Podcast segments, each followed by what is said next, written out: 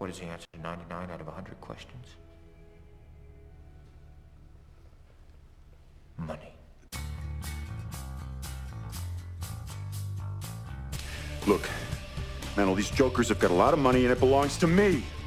I want to know who they are and what they're doing with it. I'm sorry about that, man. I really am. Money does bad things to people. There ain't no excuse for it.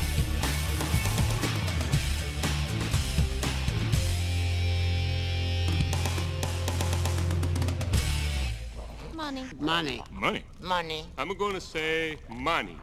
And I'm going to say, welcome to the Beasley Mitchell podcast, the We Are Money podcast. I am your host, Brad Beasley, and after a long and a long and needed hiatus, we decided to fire back up the podcast for episode 12. And uh, with me, as always, is David. Hey, Brad, how are you doing? Doing just fine. Doing just fine. Dave, you look like you've uh, wintered well. Yes, yes. It's when you sit in a chair for 12 hours a day, it it's easy to weather well. Weather well. and always with us is Lauren. Hello, good morning. Good morning. How's everything going? Oh, very well, thank you. I noticed you didn't ask her if she weathered well, Brad. I mean, come Why? on. no, He wants to live. He wants to live.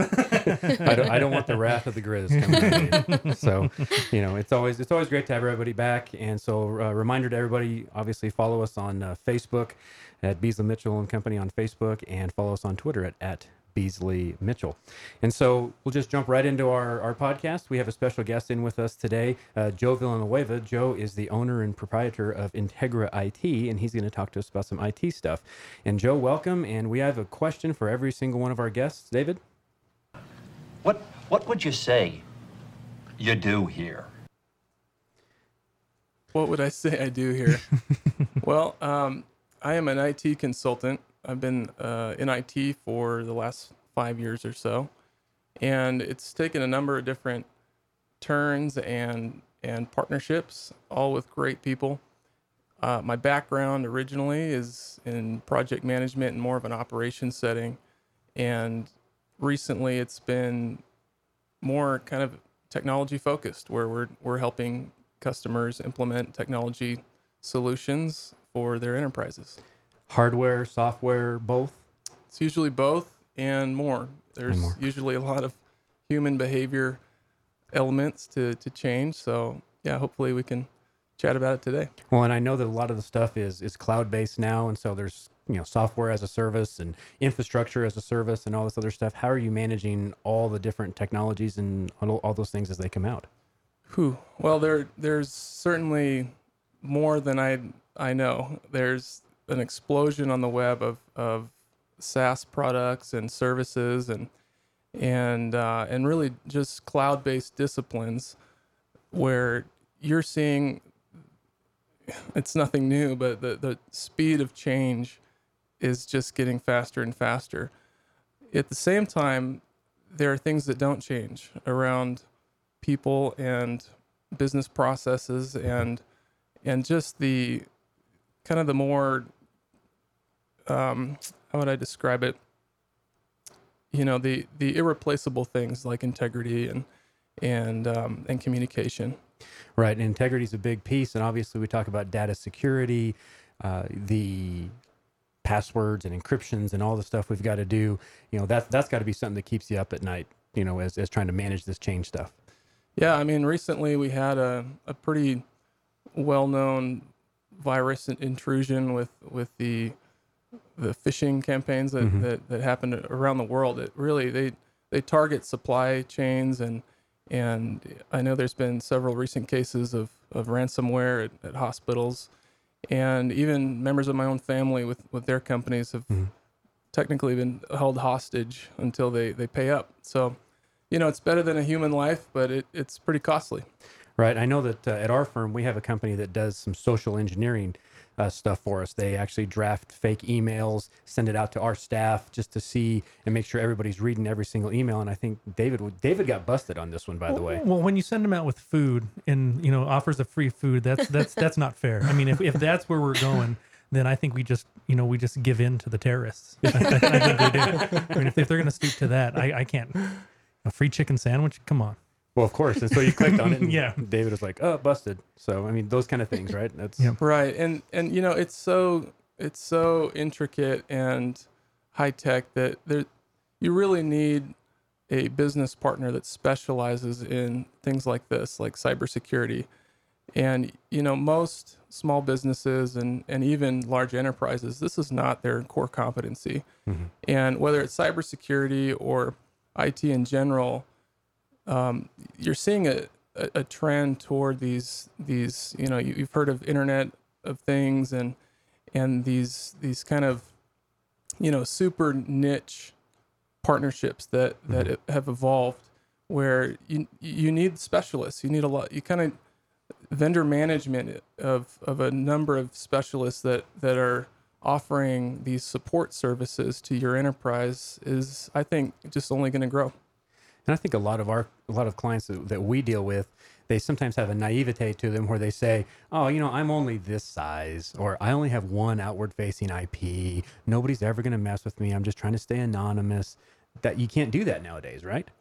Yeah, it's true. You know, these are often bots that they don't care how big you are, how small you are. They're looking for ways to get in. So, you know, I I think it's it's pretty relevant regardless of how large your company is. So where are these most of these ta- attacks coming from? I mean, is it just like you said, bots that are just ra- random things out there? Are they coming from other countries? Is it the dude with Cheetos on his chest at the computer in his mom's basement? Yeah, well, why, why, why would you say that about me? yeah, would be it'd be tostadas, Tostadas. instead of Cheetos, I guess. yeah, unfortunately, it, it's probably all the above. It's behind any bot. There's there's a very smart person that has intentionally crafted something to uh, intrude privacy and, and steal information. So, you know, the the advent of of all things internet has kind of given rise to these malicious, skilled, highly skilled individuals and, and groups. So, what is your process when you come in? So, if you're going to come into to the business and you're going to you know start with this partnership and start working through all the different IT functions, kind of where do you start and kind of give us your your process of your thought process when you're kind of starting up? Sure, great question. You know, it's a lot more than just cybersecurity. That's that's only a small piece of what we do. You know, I always start with, you know, the best answers come from the best questions. And so what I like to do first is get into a client's shoes. So what we usually do or propose is that we spend a short amount of time on the front end of any project where we we do a current state analysis and present a diagnostic of here's what we see currently in your organization.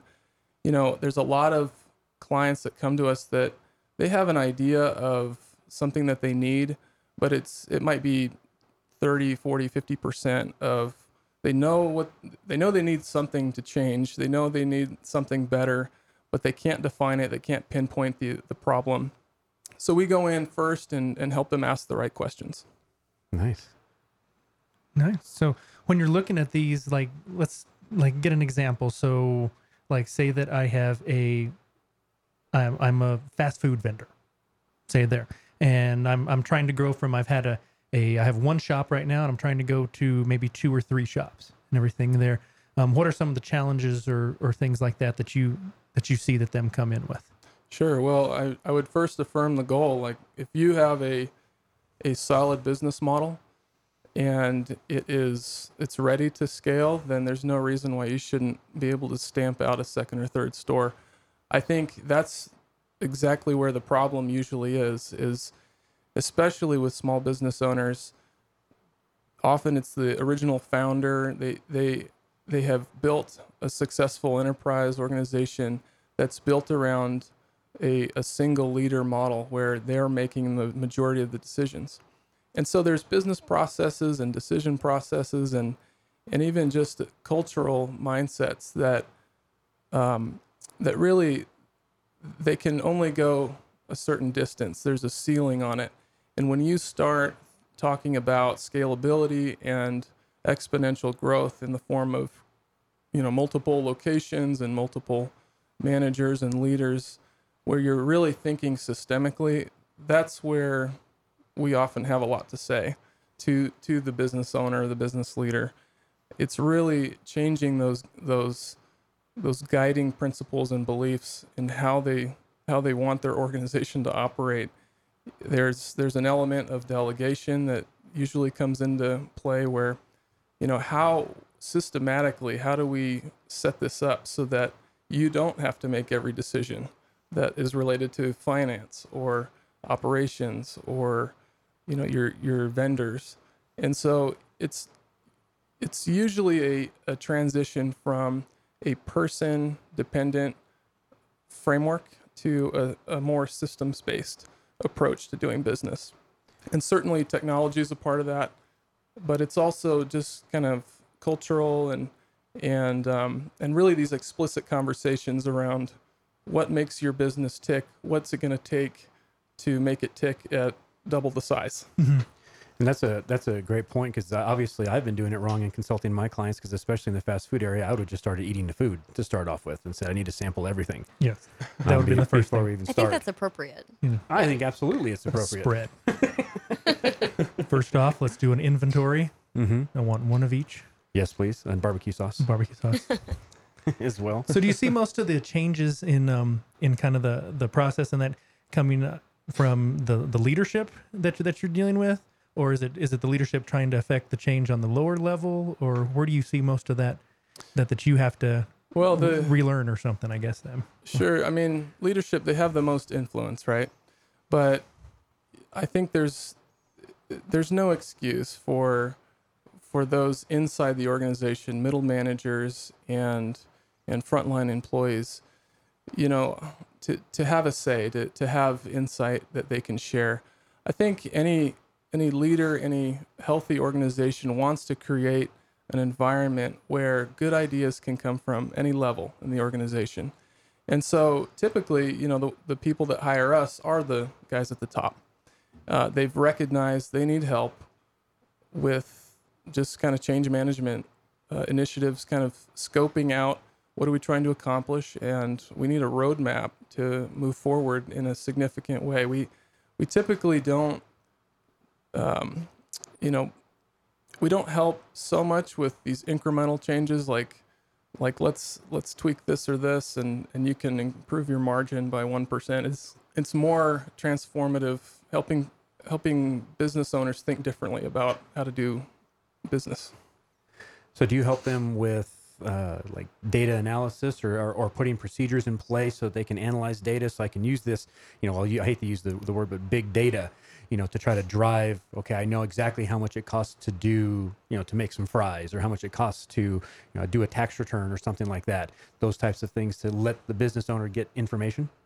information is very important you know i think what you're seeing these days are are vendors SaaS vendors uh, I'm, I'm thinking of guys like Tableau and and Microsoft as a as an analytics platform.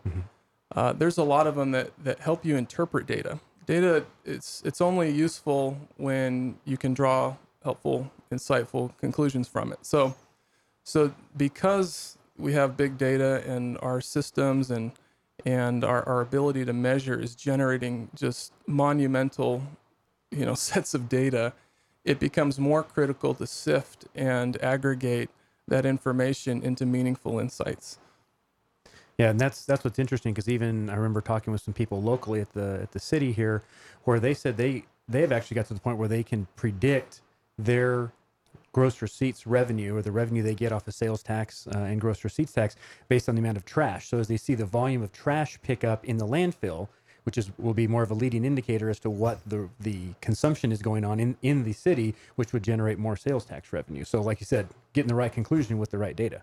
That's right. And you know, you have these reactive solutions and you have these preventative solutions and more forward thinking. So so that's what we're always looking to do is we want to work ourselves out of a job as as your consultant to really tee you up for success to run your business. We're not trying to create dependencies where where you're you're needing us constantly to to make the business process work.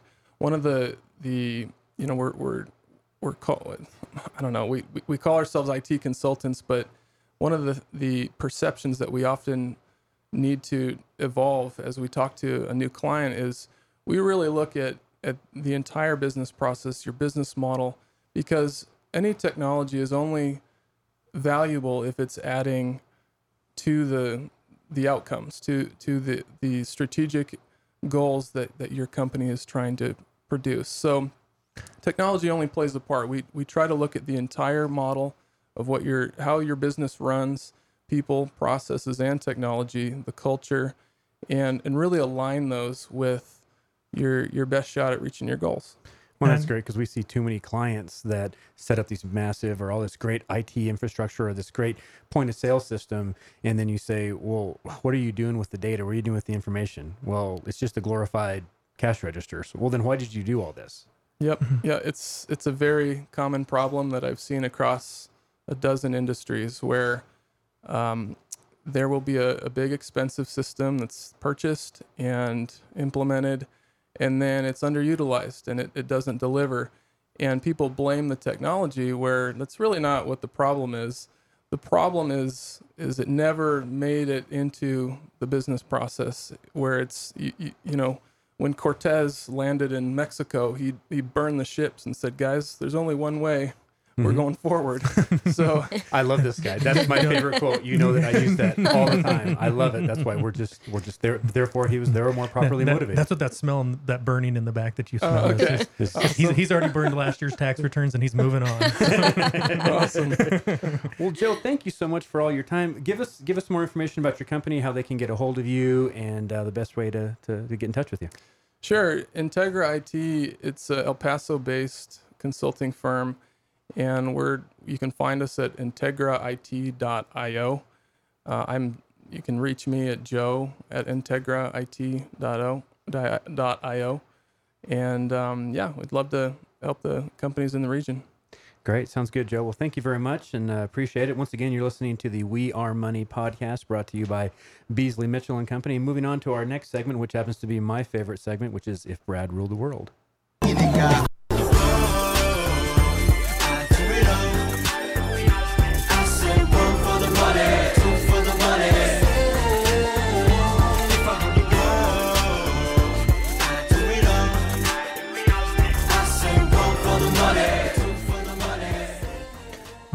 Brad. Well, you know that that's that time.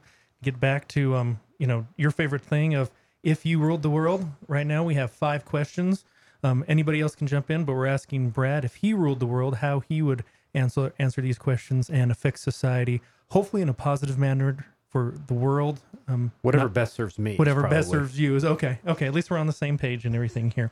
All right. So, question number one Is the U.S.'s concept of worldwide taxation fair, equitable, or should it be changed?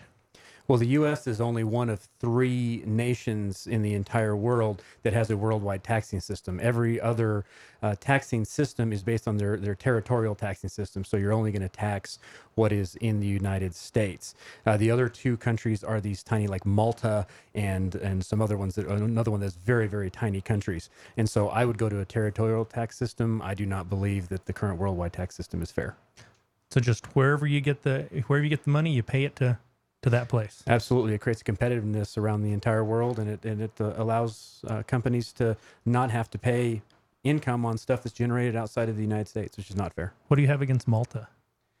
Well, it's just it's kind of I don't really like it in shakes and stuff like that. It's kind of it's, oh, it's, it's, those Mal. Oh, Mhm. okay, Yeah. got it. Okay, okay. Question two: How should baseball handle pitchers intentionally hitting batters, or should they do anything?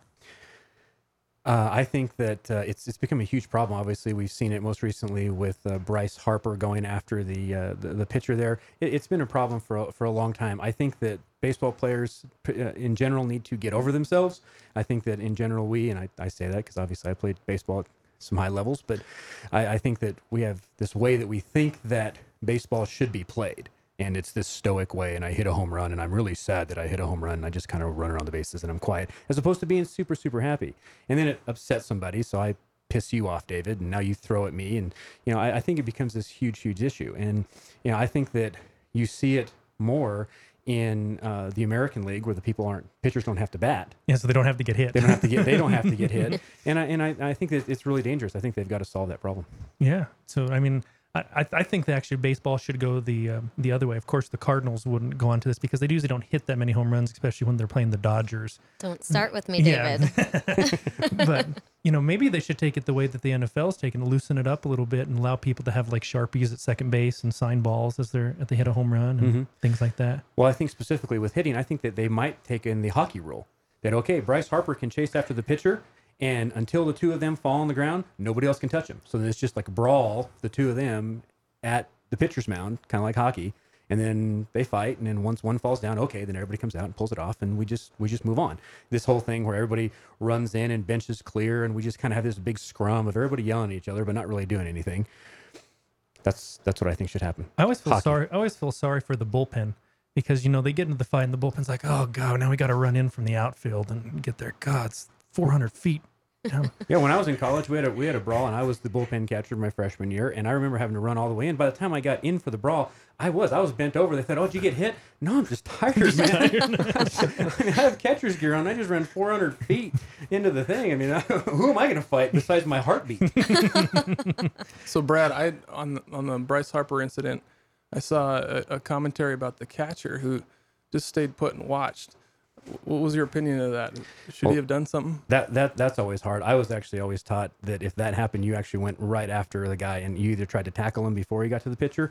But it really depended on how much whether you liked the pitcher or not. I know for me, a couple of guys, I'd be like, "Yeah, I'm just gonna kind of jog after this guy, and he's just fast, and he got to you before I could." Oh, I But- tripped. Yeah, but then there's, there there was there was another time we had where actually I, I ended up you know, tackling the guy before he got to the pitcher, but it was just you know you have to the catcher should defend it, but it hmm. kind of shows you the team mentality when certain people don't come to defend the pitcher. You kind of mm-hmm. realize who that guy is.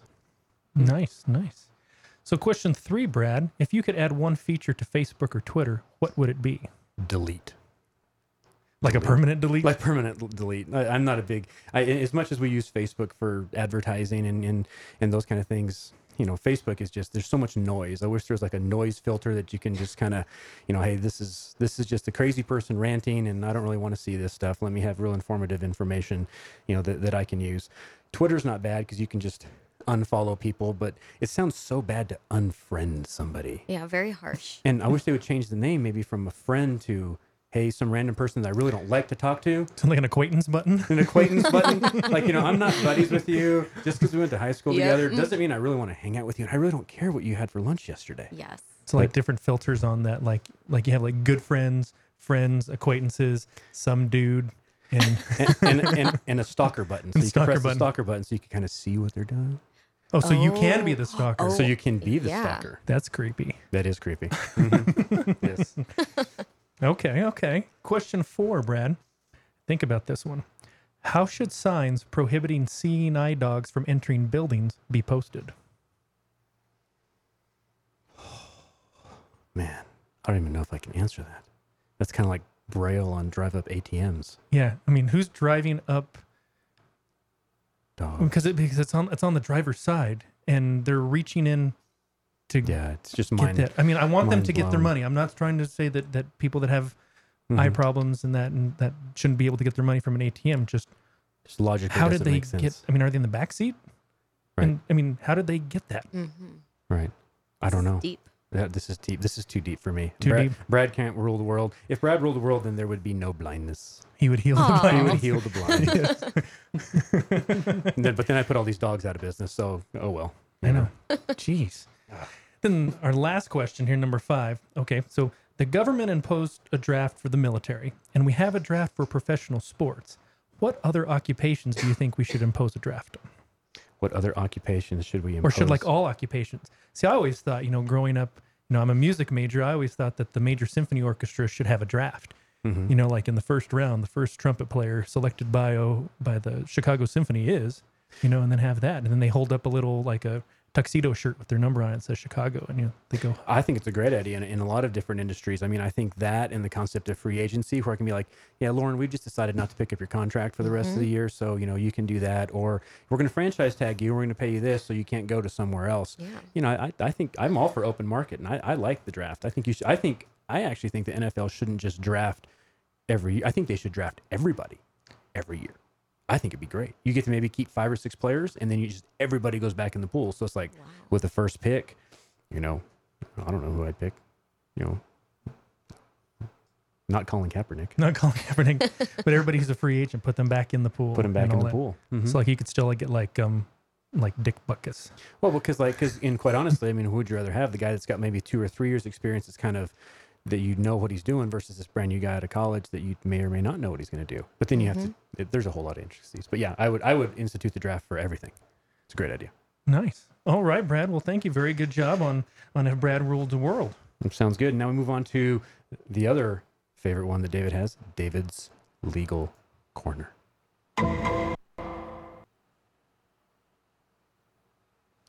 The information contained on David's Legal Corner is provided as a general public service.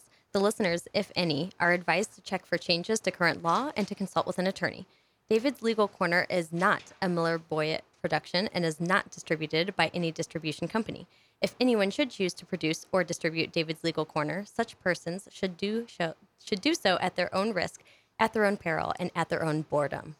There is no pur- purchase necessary and void where prohibited by law, statute, rule, ordinance, custom, social contract, polite society, or really, really big scary guy that tells you not to do that.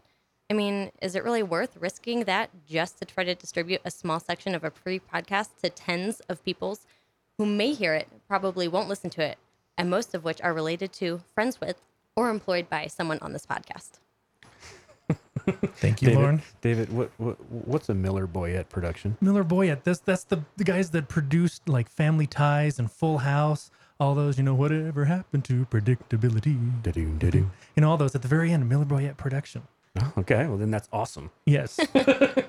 Well, thank you, Lauren. David, you have a discussion about uh, Zillow. Yeah, I was following this from the ABA, from the American Bar Association. It's not a drinking club, but it's you know with a bunch of attorneys and that kind of stuff. Should be. So yeah, that's the Honky Tonk Bar Association that you're talking about. I think Garth set that up. Yes. But um, what I was looking at is this uh, this case that has come out of suburban Chicago, where this home builder filed a class action suit against Zillow, for saying that its estimates of home values were one incorrect, and two, they were illegal because under Illinois law, you actually have to have an appraiser's license to perform um, estimated values. Now Zillow is saying, well, we're, these are everyone knows these are just our estimates, and also this is based upon a formula, so we're not actually doing an appraisal. But this is going to court, and so they're going to have to fight it, fight about that. And so I was going to just see what anybody's thoughts were on that, on how as we get, I mean, some of this, you know, Zillow. I'm assuming they, the way that they do their things is with big data and trying to figure out this is what you know, this is the neighborhood you're in, this is the cost of this, and that's how they're doing it. But now this is getting into people saying that, well, you artificially lowered the value of my house because of how your data was improved. I mean, do we need to change the law? Is this how it should go? What's the thought? I think it's fine the way Zillow does it. Zillow is, in my opinion, when you're first kind of just starting out, trying to get an idea of a house you're maybe interested in, um, how much it's maybe going to cost, um, and you know when you need to get deeper into those details, you're going to, you know, advise with a professional. Well, what I found is that Zillow uh, underestimates the value of my house, but overestimates the value of any other houses that I'm looking at. So Oh, okay. Common that's- problem. Yes, common problem. It always seems to happen.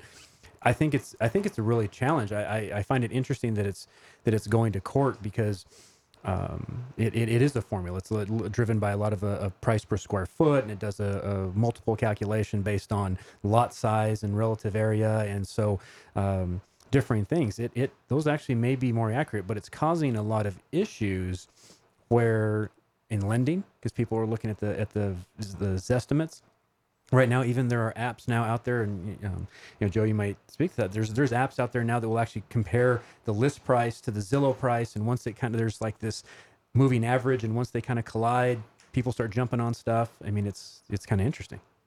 Yeah, and the one thought I would have is, you know, I I found the same thing as, gosh, these guys value my house like ten thousand dollars below what I thought it was, and I think, you know, they're they're looking at, at retrospective data, and if there is, you know, a fast moving uh, housing market in a certain region, that that could be skewed, where there, you know, a, a, a live person who's appraising the, the property might might take that into consideration Is you know, I have 10 people, you know, trying to get into this neighborhood here. So Well, and I, think it speaks a lot to the entire the way our real estate industry and the the lending industry has gone to where if I look at a house and maybe it has every single thing that I want, and I am willing to pay three hundred thousand dollars for that house because it has everything that I want. It's got all this different stuff. Maybe it's very unique for my family situation or for a different situation, and I'm willing to pay three hundred thousand dollars for it. And if an appraiser comes in and says it's only worth two hundred and eighty thousand, then I've got to bring the extra twenty thousand dollars to the table, and then the additional monies to get the loan down to eighty percent to loan to value. So we we've gone away from this concept of of, of a free market where it's willing buyer, willing seller, both under no duress type of thing, and so it it it causes these issues. And I think that's where Zillow is is is in some cases causing some problems with estimates. Yeah, one thing I what this kind of pointed out to me and kind of things others is how the law is now having to affect with technology changes. You know, you have things like this that this this zestimate is that an appraisal or is that is that an a does, it, does that fall under this section of the statute? I mean, the other thing that um that we've seen before is like with Uber is Uber a taxi service. I mean, the taxis are regulated out the wazoo for a um in a, in cities, but yet Uber has no regulation whatsoever. And you have this on different things, the different technologies, and it's just the law can't can't keep up with all this. And so, I mean, I think it's only going to get worse because what is it? Technology doubles every, you know, exponentially or something. The new things are coming in. So. Yeah, that's a great example with, with Uber. They're they, they, they came from nowhere so fast that the the laws just haven't had a chance to evolve, and they they are evolving with Airbnb as well, and and I, I think it'll be a, a constant churn of, of you know the laws keeping up with with the appropriate level of regulation you need on, on these new technologies. I would say you know with Zillow with that case, if I could if I could guess on the outcome, I would say Zillow is going to win because um, because their their estimate or their estimate it, it's not part of the due process of a transaction. It's an input, and so you know the the the the official appraiser's estimate I think is is is gonna still bear more weight. Um, It's, it's not like the bank's going to say, "Well, your estimate came in this, so we're going we're going to Yeah. Right. lower your loan." But I mean, may, who who knows? Maybe maybe it is. I mean, if you're so now then Maybe if- we just start a bank company that that's all they do, and we save on appraiser fees. Well, but look at the other way. Look at if I'm an appraiser right now, maybe maybe a business opportunity would be for me to go to Zillow and say, I tell you what, I will certify all your Zillow all your estimates, and so you'll pay me a little bit from each one, and I'll just kind of put a little asterisk certified by Brad Beasley appraiser um, for all those. I maybe some type of of, of workaround. Yeah. yeah, I, I I don't I don't know. I don't know. That's trademarked, by the way. We've already done that. so Yes, I've already registered that in the of Uh, it's actually up FedEx right now. Right it should now. be there in a few hours, about four hours up to Santa Fe, and uh, we'll get that uh, taken care of. So don't steal my ideas, Mark Zuckerberg. Yeah. then we might get a movie out of it or something, and then I guess who would portray us? You know, that would be Who who would know. portray us? you know, hopefully not Danny DeVito and George Clooney. Yeah. Yes. so it's a fantasy role. Well, I think it's you know the there's another example called Lending Tree, where it's you know this guy he, he built a service that compares the the the rates that you can get these different level uh, loans from, and you can just kind of take your pick. So they, they they're a service that really adds awareness and and and and data to your your decision making process. And then, you know, Expedia is another example. They they just take a cut um, from from the the airlines and and the, the folks they contract with in exchange for really being that middleman, that that facilitator of of um, uh, of kind of a, survey. You, you get a survey of of everything that you're looking for. Here's here's a here's all the options that, that we found, and you can you can compare them, Mister Buyer, or you know who. So so it's I, I think technology it, it enhances the a, a buyer seller interaction, but until it gets into the you know where a, decision can't be made without them, I I, I think that guys like Zillow they'll, they'll be fine.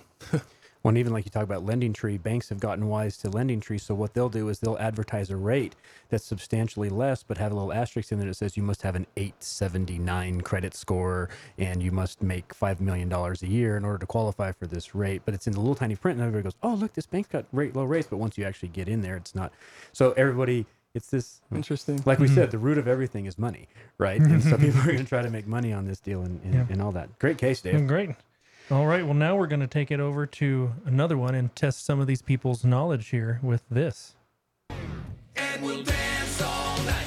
It's the best code ever. Some folks pay a lot, others they pay never. And if you don't comply, you'll go to jail. However, why would you not buy? It's the best code ever. They'd be like, oh, oh, no. We'd be like, All right, so it's time for that the best code ever. And so what I have is I have two sets of question two sets of questions. Each one of these has four taxes. Three are true and one is fake. So you got to let me know which one you think is fake. Okay, are we ready to go? Okay. Okay. So in the, this first set of questions, in Arkansas, cars sold to blind veterans are exempt from sales and use tax. Or number two, in Alabama, prescription drugs are tax exempt for humans, but not for animals. Number three, Wyoming exempts cereal from tax, but not if it contains a free toy inside. Number four, Pennsylvania in Pennsylvania, clothing is tax exempt except formal wear like capes and wing collars. Which one is fake? And I love it when our guests get that look on it, going, "What the heck is going on here?" All right, Grizz, let's start with you. I say the Pennsylvania clothing one is fake. Okay. okay, Joe. I'm gonna vote for the the toy in the cereal box being tax exempt. I'm going to go for the Arkansas blind veteran exemption. And the winner is Joe. That one's actually Oh. fake. Um, actually, that is a Canadian tax where they they actually um they actually exempt it if there is a toy inside. Oh. But but the toys Wow. they have certain conditions on what the toy can be and things like that. But they exempt it if there is a toy. Can the toy be like an edible piece of cereal? Yeah. I don't know, but that's yeah. That's the good tax concepts I brought. Yeah, so so it's just uh, there. I kept on thinking on number four with the Pennsylvania that um you know I feel sorry for like the Phantom of the Opera. Per guy has to pay tax on all of his On his stuff. mask and his cape. Yeah, Oh, that's just that, no wonder he hides in the dungeon and, and everything there. everything. All right, so we're gonna go down to our uh, to our second set here. All right, so in Texas until 2003, the purchase of five donuts or fewer were tax exempt, but if you bought six or more, it was not tax exempt. And the number two, in Kentucky, the state 6% stud fee. Now, Brad, this is for horses, not. You know, Uh, that's get expensive. Yes. it is reduced. The, the 6% stud fee is reduced to 3% for horses that have not finished win, place, or show in any sanctioned race. Number three, in New Hampshire, moving more than a thousand cubic yards of dirt is taxed at two cents per cubic yard. Or number four, where Idaho taxes amusement devices by requiring a $42 decal on each machine that a owner has. Which one is fake? Moving dirt in New Hampshire.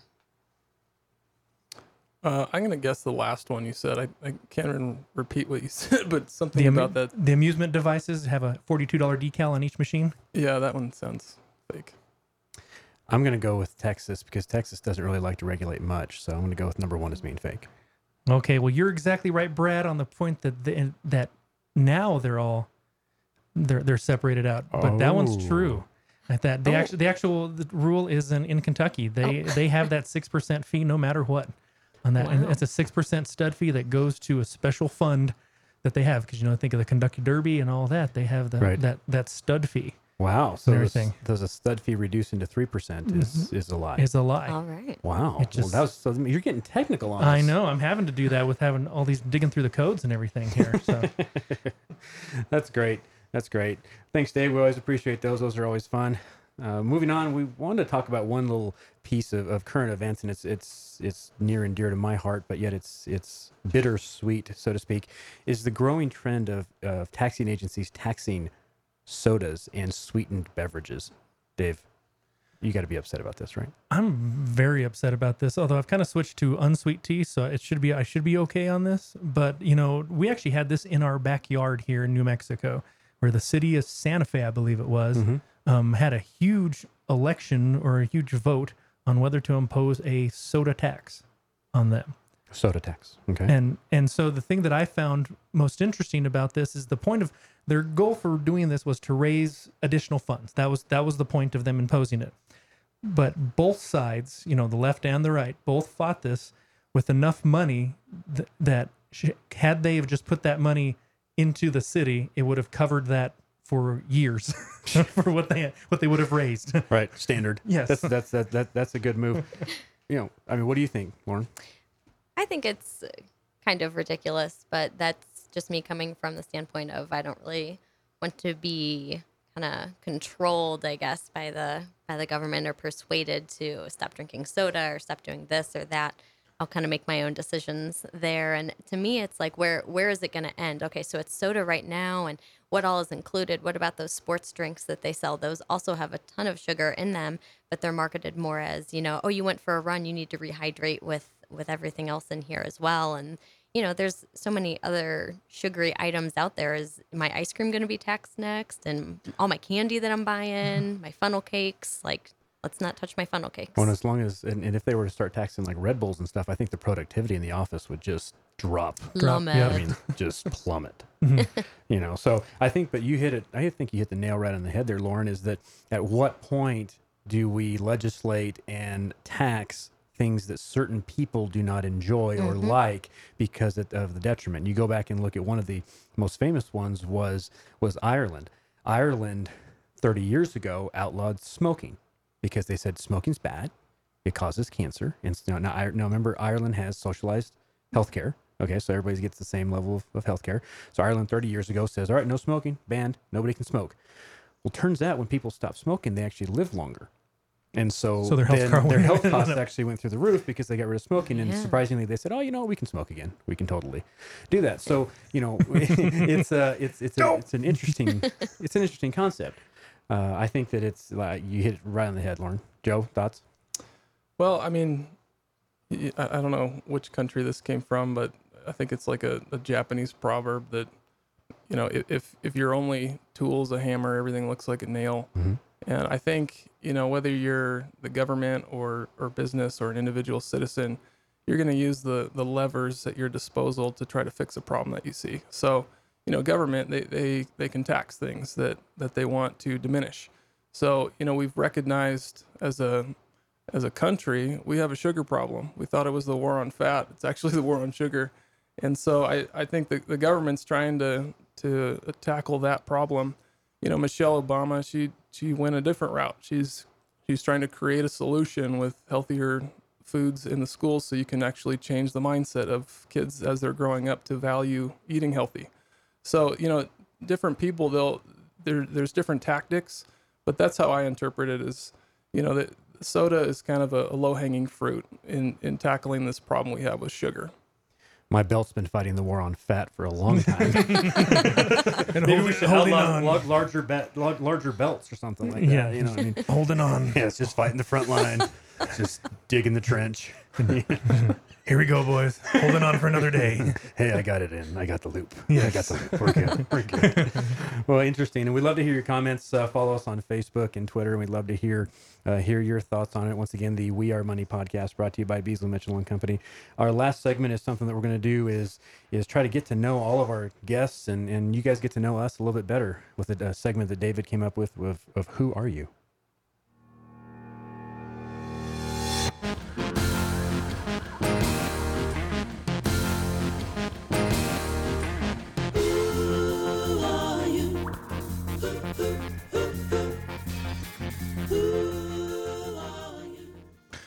Right. So, Brad, take it away on this. I appreciate you using the non-licensed version of the Who Are You by the Who, so that we didn't have to pay royalties. Yeah, I, I, I mean, we have to just make fun of it because then we fall under that fair use parody type thing and mm-hmm. and satire and all that stuff. Yes. So, We didn't have to get that sound cleared, so we're good. no, we're okay.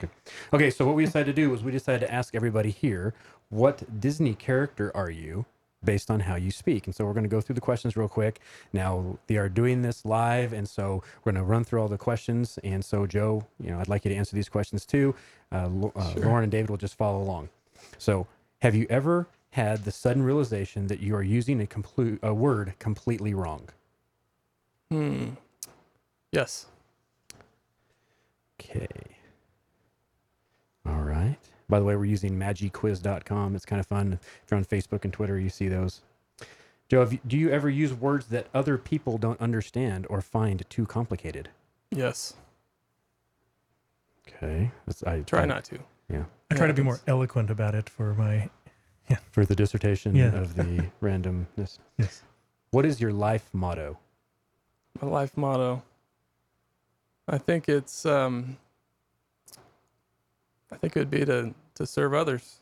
A lot of stuff gets worked out if you just try to serve others. Okay. Good, good, good. Okay. Uh, do you ever say things out of order?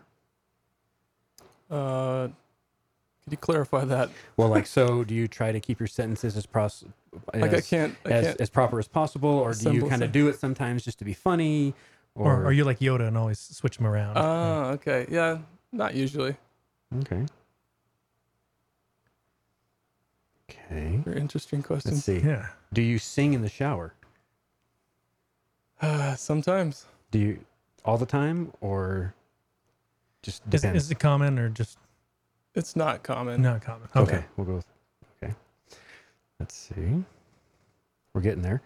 Uh, a friend of yours is having some trouble with a family member, and you give them advice. How do they react? Do they usually like say, "Shut up, Joe," or "Hey, thanks, Joe"? Oh, Gosh, that's oh. really sweet of you. No, they're they're usually responsive. Okay.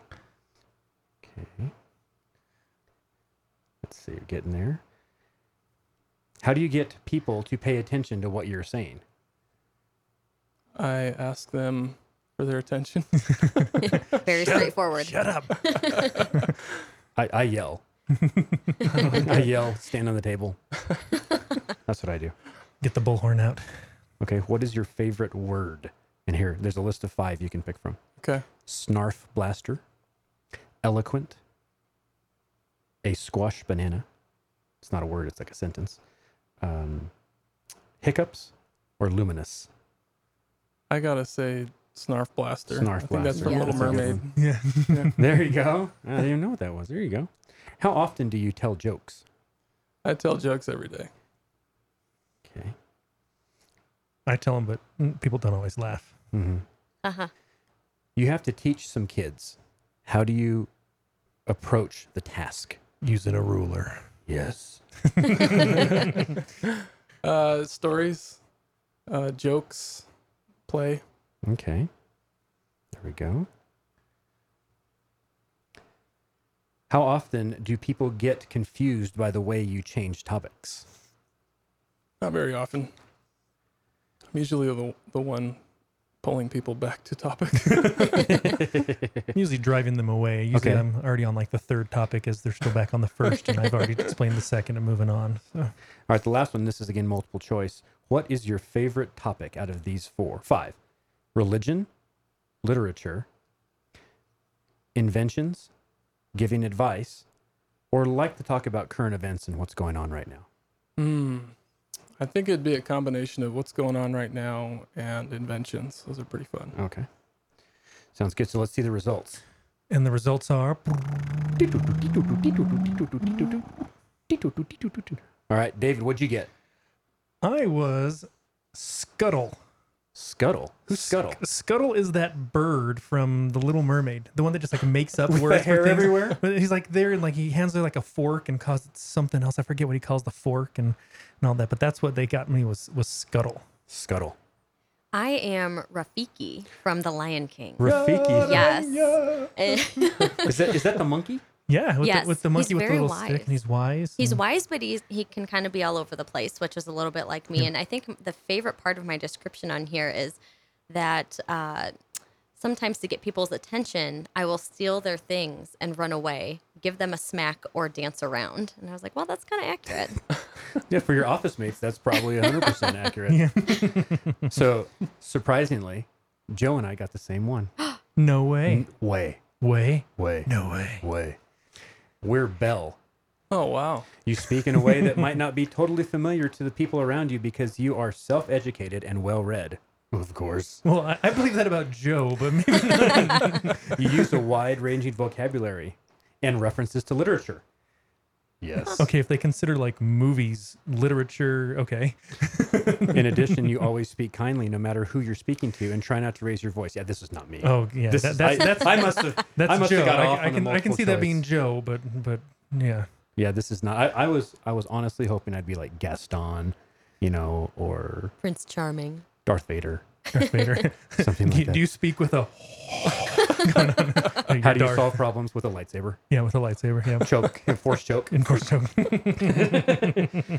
Well, that's fun. That's fun. Well, guys, thank you very much for joining us. It's always fun. Joe, appreciate you uh, dealing with us for the, for the last 45 minutes to an hour. It's always it's always entertaining. And once again, the We Are Money podcast brought to you by Beasley Mitchell and Company. Follow us on Facebook and Twitter. Till next time. It's not over yet. It is for me, sister. Look, I ain't in this for your revolution, man. I'm not in it for you, princess. I expect to be well paid. I'm in it for the money.